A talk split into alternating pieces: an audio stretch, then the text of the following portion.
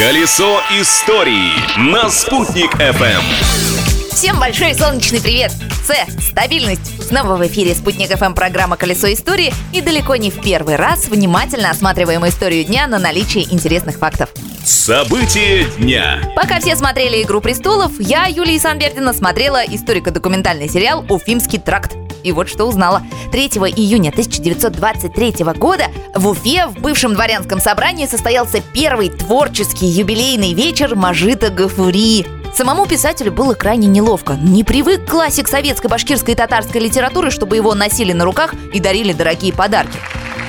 Правительство Башкортостана в этот день отличилось. Преподнесло Мажиту Гафури личный особняк, архитектурный памятник 19 века на улице Гоголя.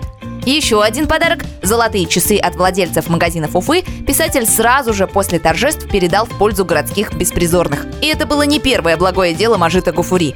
Чуть раньше в фонд помощи голодающим он перечислил весь гонорар за последний стихотворный сборник «В когтях у голода».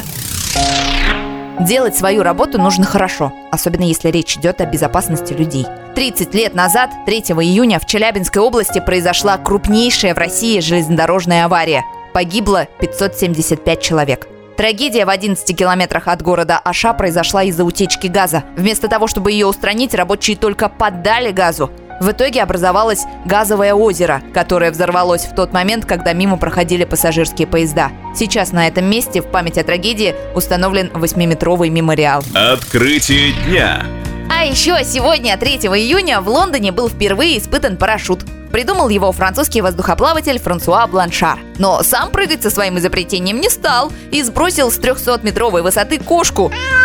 Животное, к счастью, приземлилось благополучно. Но тот вид, в котором мы знаем парашют сейчас, ему придали в России. В 1910 году на показательных полетах в Петербурге погиб Лев Мациевич, легенда русского воздухоплавания. Тогда впечатлившийся трагедией Глеб Котельников загорелся желанием сконструировать авиационный парашют, собирающийся в ранец. Самое удивительное то, что Глеб Котельников не был конструктором, он был театральным актером.